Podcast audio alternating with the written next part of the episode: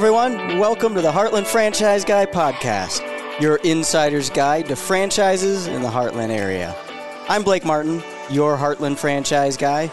This is the place for education, resources, and advocacy for our local franchising field and for local entrepreneurs looking to learn more about the franchising field.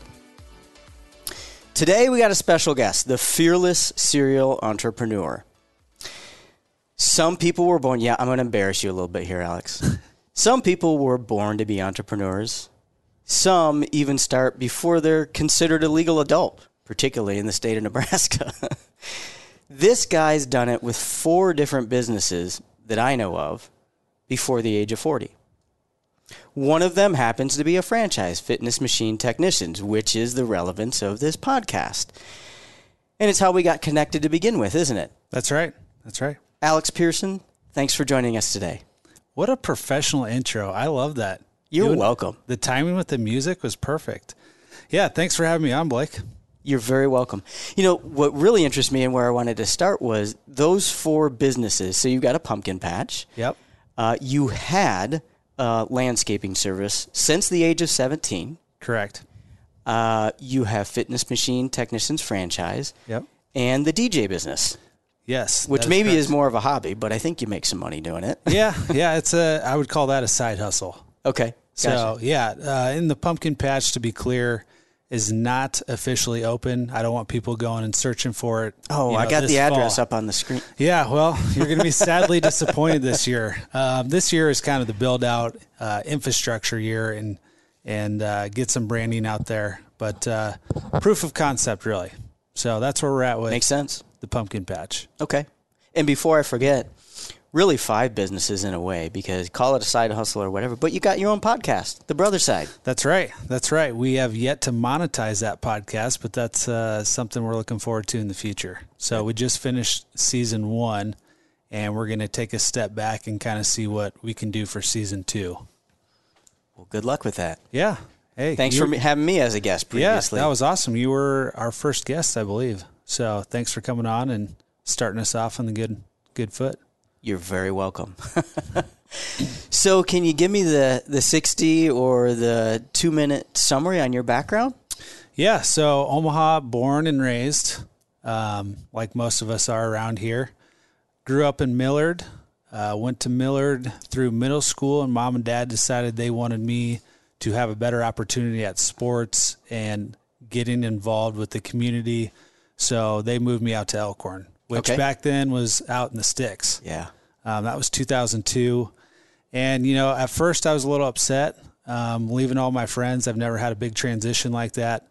But after about six months of being there, I really adapted to the small town environment. You know, it's not Yutan by any means, but at that time, Elkhorn was like one or two middle schools, three or four elementary schools, and one mm-hmm. high school. So uh, very different look than what it is today. And then from there, um, carried on to UNO. So stayed in Omaha and got a degree in management and marketing.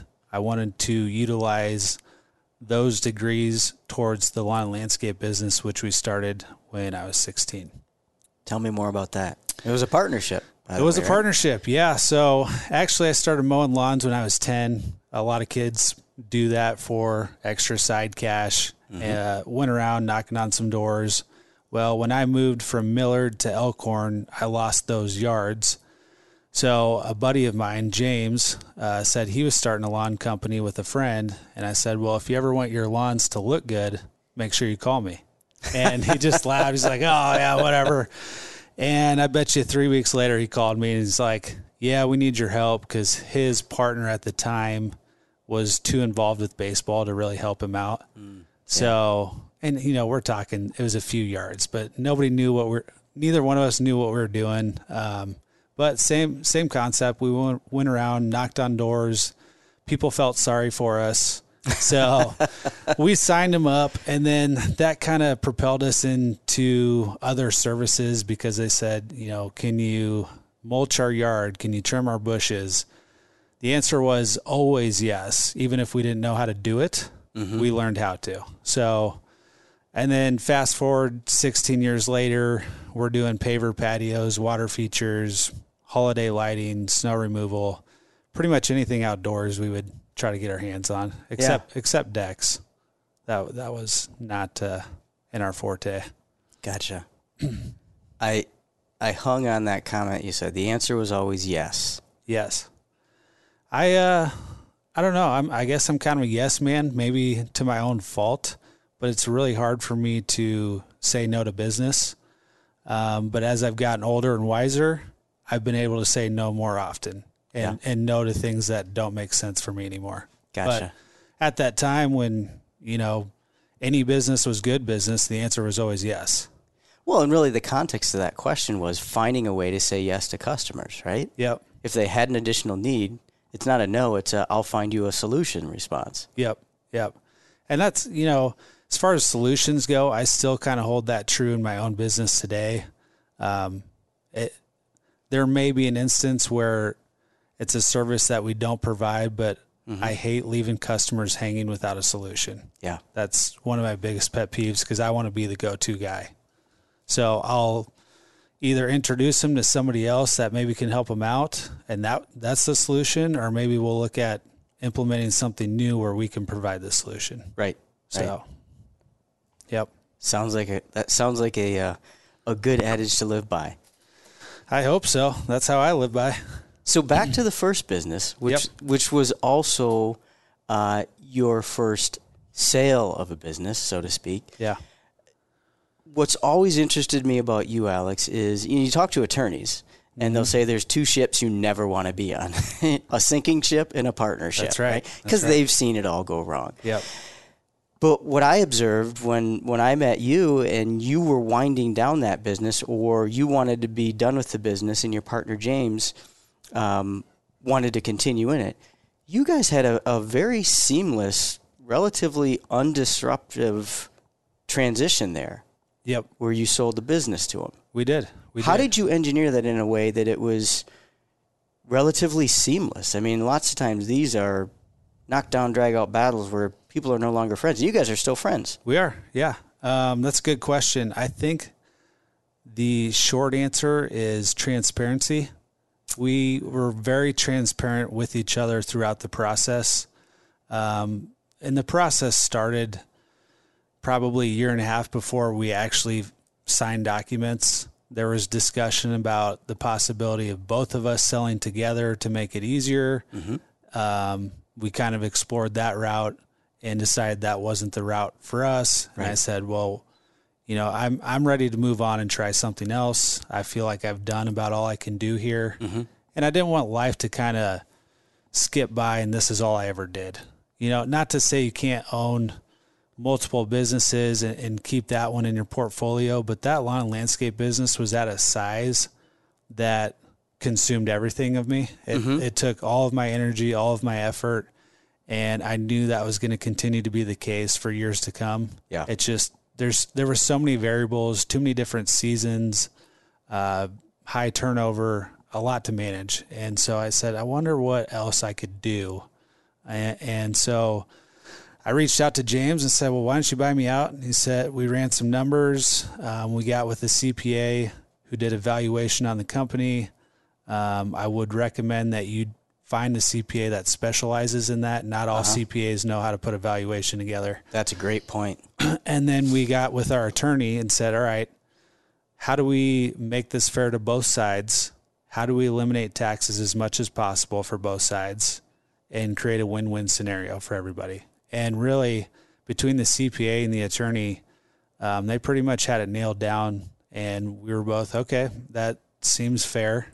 And uh, you know, next thing you know, we're signing documents. But I will say, at the signing table with the attorney, uh, our banker, I don't think our CPA was there, but uh, they said this is the most peaceful, easiest transition they've ever seen in their lives. Wow. Yeah. And our attorney, I mean, he's been practicing for probably 20 years. Well, congratulations on yeah. that. Yeah. So, And again, the good. transparency was Yep. the key. Yep, exactly. Just be honest with each other. And, you know, we weren't at a position where we were selling because one of us did something. It wasn't because I was stealing money from the company or he mm-hmm. was stealing money mm-hmm. from the company. If that had been the case, things would have looked a lot different, I'm sure. Yeah. But everything up until that point, we were happy with each other. It was just my decision to move on. So, Well, good advice. We, we might have to label this one business transitions. I don't know. Yeah, this hey. episode. So speaking of that transition, and then that's really where we connected and we met because that that brings franchising into your life. yep. My lead-off question, which might surprise you a little bit, is okay. So you had your own business that you started grassroots yourself, but then you actually transitioned into owning your own franchise. That's right. Why? why why would you make this decision um you know after starting that business from you know ground up i was like i'm in a position in my life where i have to have some structure with a wife and at that time you know we were talking about having our first kid. And you know i was still getting a payout or i am still getting a payout from the previous business but um i just wanted to get going quicker. And the franchise provides that structure. You know, you're not creating the logo, the marketing, the branding, all that's all already done for you. They have a name, they have a system, and basically it's plug and play. You get in there and you make the most of what they have to offer and you hit the ground running. So um, I thought that was interesting, but I also thought it would be a good opportunity for me to learn from other people because from the age of 16 till now, I'd only known how to run a business by Alex and James's way, not Right. somebody else's way. And so seeing seeing it from the other side is has opened my eyes to, you know, things we I could have done better early on and um so it's I think it was a a good move for me. You've got a pretty open-minded outlook on business. I got to say. Yeah. Have I- you had mentors, or do you have mentors who've made a big impact on you? Um, honestly, that's one thing I've always wanted to work on because you know you hear all successful people have these mentors, you know that took them from a million to ten million or whatever. Uh, the answer to that is my parents. Um, I don't really have a mentor per se. Uh, I just have kind of followed in their footsteps with their work ethic, and that's really kind of the only skill set I really think I have. I, I like. well, I'd argue with It- that. well, I mean, I nice have of you some- to be m- I- humble here. I have some others, but honestly, I just know how to work really hard, and and I'm very solution driven and resourceful. And between those three things, um, that's really what leads my successful business career. I and those guess. traits came from mom and dad. That's right.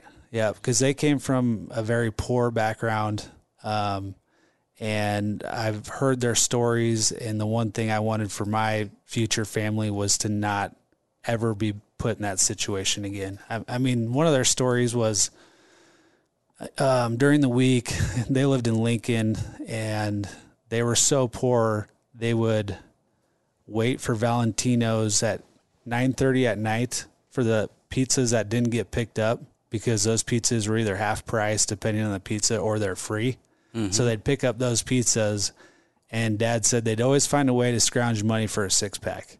And so but he's like, you know, we were literally, you know, scrounging and uh, they weren't living in a cardboard box or or to that extent, but things were were very tight and I never wanted that to ever happen again. And that's always been my motivating factor is like I can't let this happen to my family. So that's really what's driven me. And then from there, I mean, they've had some good success stories. They worked really hard in the corporate world, and um, now they're living kind of the American dream. So it's been really cool to see.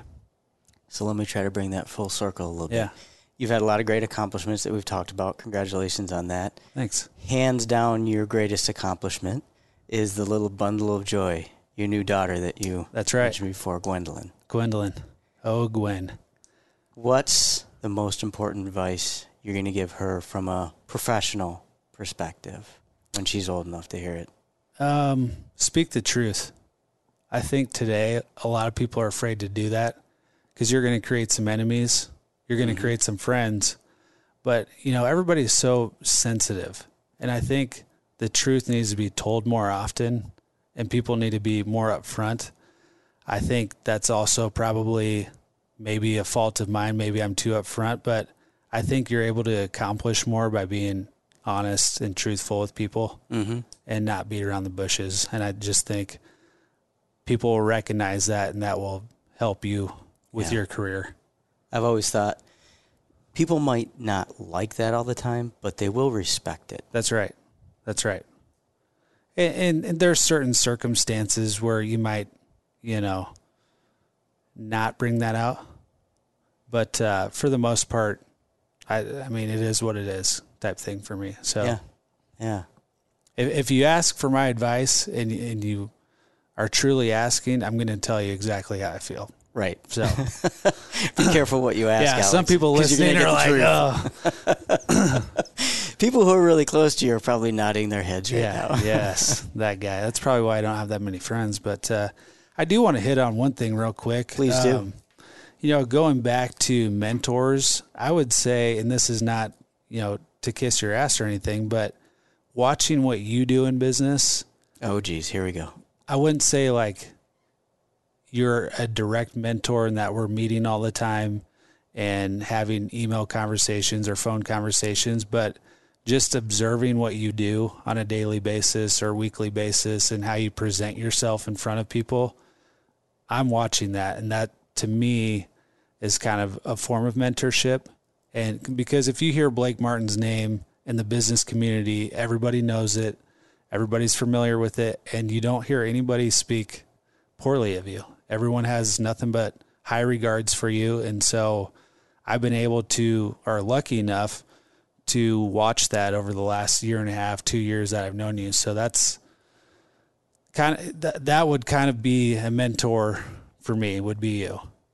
So, Thank you for the compliments. yep. It's very kind. I'll So- pay you when you leave. Yeah. Thank you. Hey, that's, uh, No, that's, Put it that's very tab. sincere. I appreciate it. you bet. It's the truth. There you go. There you go. It's the all truth. about the truth. That'll be the title of this episode. the truth spoken by Alex. That's right.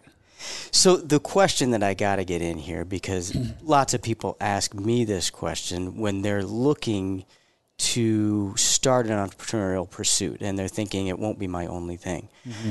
How do you whether it's a side hustle like the pumpkin patch or whether it's a new business like fitness machine technicians, which let's make sure that we explain what that is before we close here. How do you decide what your next gig is going to be? How do you decide what your next investment might be? Yeah. So if you look at the things that I've done here, uh, I know kind of in the notes here, a lot of them appear as though they're not related, but the consistency among most of these businesses here is entertainment. And so, you know, the DJ thing, obviously, I'm entertaining a crowd. The podcast, we create a podcast to entertain listeners. The pumpkin patch is going to entertain, hopefully, thousands of kids throughout a lifetime. And so that's really my passion is entertainment. Now, the fitness isn't entertainment, but um, it's an industry that I understand and made sense Uh-huh. for me to buy into. Um, and so that's just kind of an oddball outlier, but I know enough about the industry that um, I was I was okay pulling the trigger on it.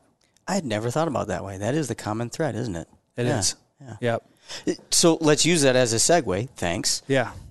Tell me about Fitness Machine Technicians. You are the franchise license holder for Fitness Machine Technicians in Omaha and Lincoln, correct? That's right. That's right. Well, it's the state of Nebraska, but most of go. what we do is between Omaha and Lincoln, a little bit in Iowa. But yeah, we are the fitness uh, repair and maintenance experts.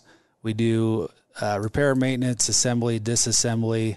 Uh, we are looking at the possibility of starting to sell some equipment. Uh-huh. Um, but we, our big niche is that we service most manufacturers and brands out there. So if you have Life Fitness, Lifespan, Precor, True, uh, NordicTrack, Proform, we are certified to work on those pieces of equipment uh, for most manufacturers. Are you doing commercial and residential? Who are the customers? Commercial and residential, right now, I'd say we're more heavy on residential, but we're looking to get more commercial contracts. Well, I guess that's not a big surprise, right? With what we've been through with the Yeah. pandemic, makes sense that there's a lot more residential right now. Yep, exactly. And you know, we've landed a couple big ones recently with uh, College of St. Mary and University of Nebraska Omaha. So those were two big wins for us, but we're always continuing to look for more commercial work. Congratulations on that. Thank you. So if you've got uh, you know a family member who um, uh, who you don't like that much, you want to give them a gift certificate to get their to get their treadmill fixed. Yeah, yeah, those yeah, exactly. yeah, we got gift cer- certificates everywhere. Well, I think that brings us right to the end there. Alex, thank you so much for your time and, and thanks for your honesty and your Yeah, truth. Uh, bet. it's been a pleasure talking with you as always and really appreciate you sharing your story with us. Yeah, thanks for having me on, Blake. Appreciate it. Absolutely. Well, that is a wrap for this episode of the Heartland Franchise Guy. Thanks again to our guest, Alex Pearson, serial entrepreneur and owner of Fitness Machine Technicians franchise. This is Blake Martin saying thanks to all of you for listening to the Heartland Franchise Guy, and we will see you all again soon.